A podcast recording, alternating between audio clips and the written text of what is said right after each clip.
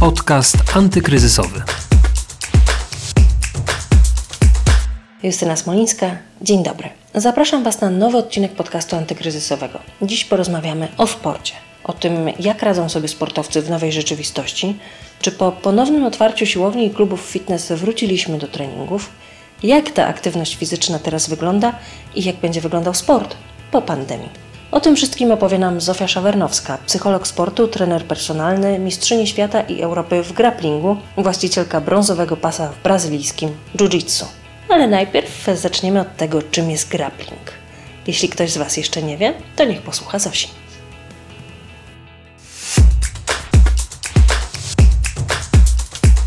Grappling to jest połączenie sportów chwytanych, czyli e, judo, zapasów brazylijskiego jiu-jitsu. E, no i właśnie ja się wywodzę z brazylijskiego jiu-jitsu, czyli startuję e, w grapplingu, ale jakby moim podstawowym stylem walki jest brazylijskie jiu-jitsu, czyli walka w parterze. Powiedz, jak wygląda teraz Twoja praca? Co się zmieniło przez te ostatnich kilka tygodni? Na pewno zmieniło się to, że nie było treningów e, grupowych, chociaż prowadziłam zajęcia online e, dla dzieci, no to jednak nie ma warunków do tego, żeby najmłodsze trzyletnie, czteroletnie dzieci same trenowały sporty walki. No więc tego było dużo mniej. Oczywiście starałam się jakoś podtrzymać kontakt ze swoimi podopiecznymi, po prostu też się za nimi stęskniłam. Także jakieś ćwiczenia online robiliśmy, no ale to zupełnie nie jest to. Online nowe ćwiczenia ze starszymi też robiłam, jeżeli chodzi o brazylijskie jiu-jitsu, bardziej wzmocnienie i zachowanie formy sportowej.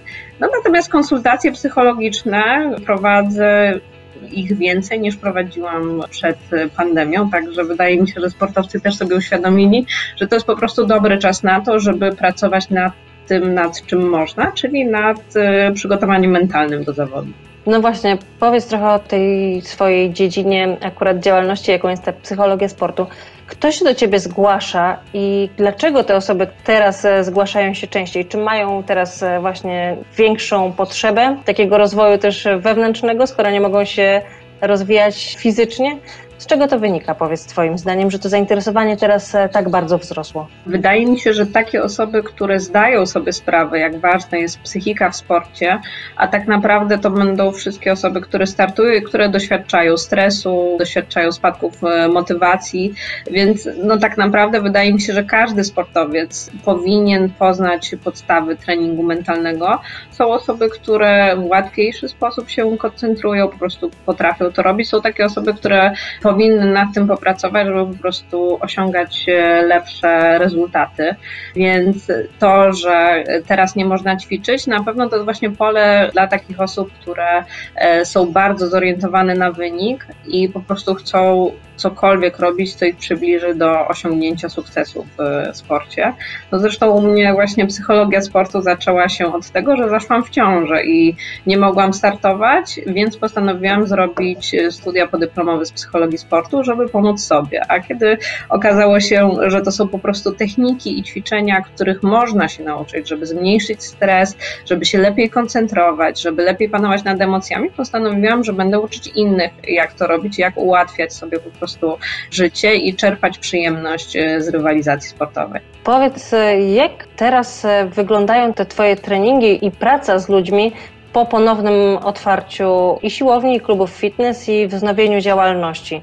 6 czerwca siłownie, kluby fitness, baseny zostały otwarte, więc jak to wygląda teraz? Czy te zajęcia różnią się jakoś od tych prowadzonych przed pandemią? Jeżeli chodzi o sport, to mam wrażenie, że ludzie są jednak ostrożni, że sporty walki są sportem bardzo kontaktowym i tutaj po prostu ciężko jest y, gdzieś tam uniknąć dotykania i po prostu jesteśmy razem w jednym pomieszczeniu. Normy oczywiście są zachowane, wszystkie obostrzenia prawne, natomiast ludzie się po prostu boją, także osoby, które są bardzo zdeterminowane, które są powiedzmy zawodnikami na najwyższym poziomie i po prostu z tego żyją, no to te osoby trenują i robią co mogą, ale powiedzmy bardziej komercyjnymi klientami, czyli no nie zawodnicze grupy, tam wcale tłumów nie ma jeszcze, więc jestem bardzo ciekawa, czy to minie, czy po prostu ta tendencja się utrzyma. Też w sumie wydarzyła się taka rzecz teraz z wakacjami, że dzieci skończyły troszeczkę wcześniej szkołę.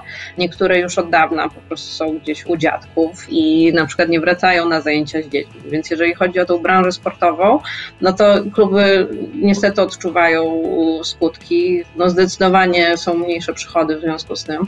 Nie da się tak naprawdę prowadzić siłowni online, więc y, ta branża naprawdę ucierpiała przez pandemię.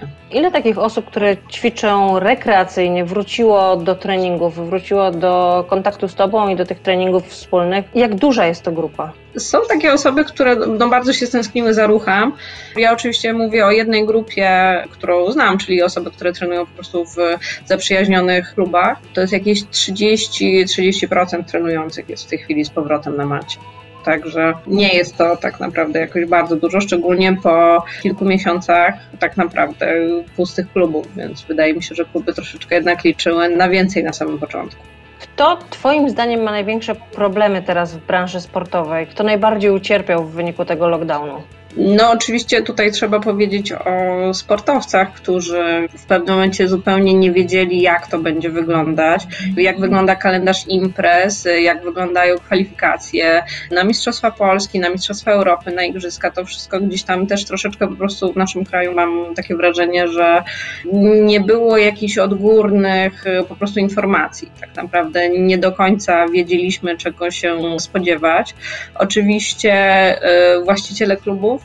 no to tutaj, jeżeli chodzi o straty finansowe, to myślę, że te kluby, które nie dogadały się na przykład na obniżenie płatności za czynsz, e, mogą mieć bardzo duże problemy.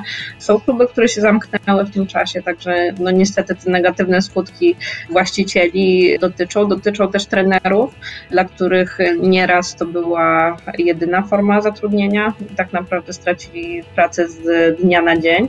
Są takie osoby, które prowadziły zajęcia online. Trzeba było bardzo kombinować, jeżeli chodzi o pracę trenerów.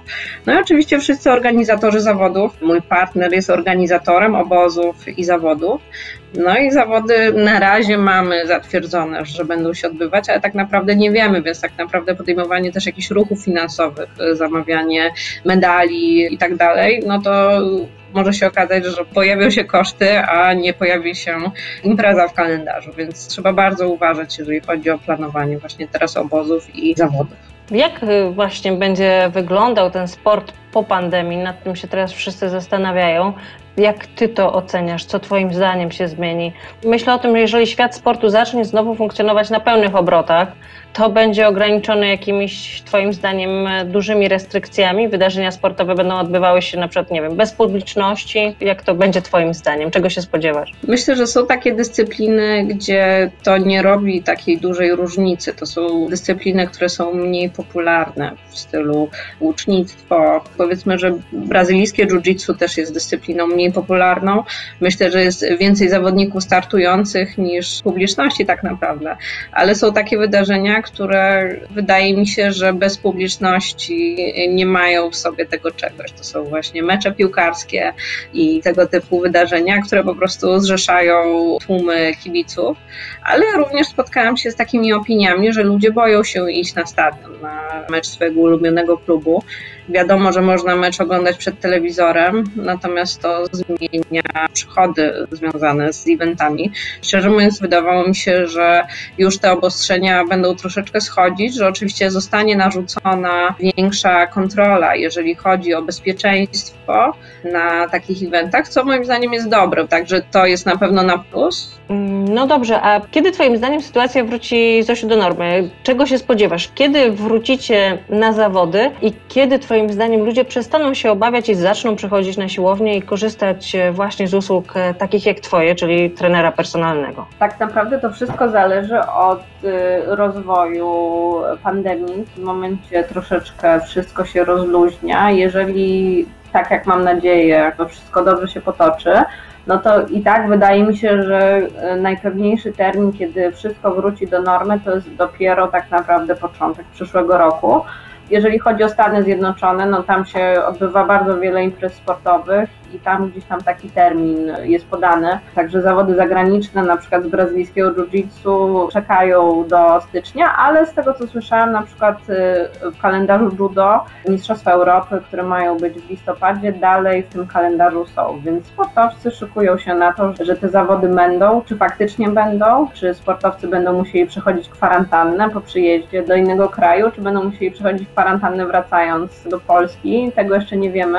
Mam nadzieję, że wszystko będzie szło w dobrym kierunku, że uda nam się pokonać tą sytuację, która jest teraz i będziemy mogli, my sportowcy, bezpiecznie y, pracować i robić to, do czego jesteśmy przyzwyczajeni i co tak bardzo kochamy. A ci rekreacyjnie ćwiczący, kiedy Twoim zdaniem wrócą do takiej aktywności, jaka była przed epidemią? Kiedy te siłownie znowu się zapełnią w pełni? Ciężko powiedzieć tak naprawdę, bo wydaje mi się, że ludzie też dzięki, a może przez to, że była pandemia, zobaczyli, że są inne rodzaje aktywności, że można wyjść na dwór, poćwiczyć plenerze, jeździć na rowerze, biegać i tak dalej, więc pytanie, czy po prostu to troszeczkę też nie zmieniło podejścia ludzi do sportu, czyli zamiast właśnie siedzieć w zamkniętym pomieszczeniu, ludzie może wolą wyjść na świeże powietrze. Ciężko mi jest odpowiedzieć na to pytanie, czemu jeszcze ludzi nie ma na zajęciach. Na pewno boją się, na pewno chcą sprawdzić, czy po prostu nagle kluby nie zostaną zamknięte.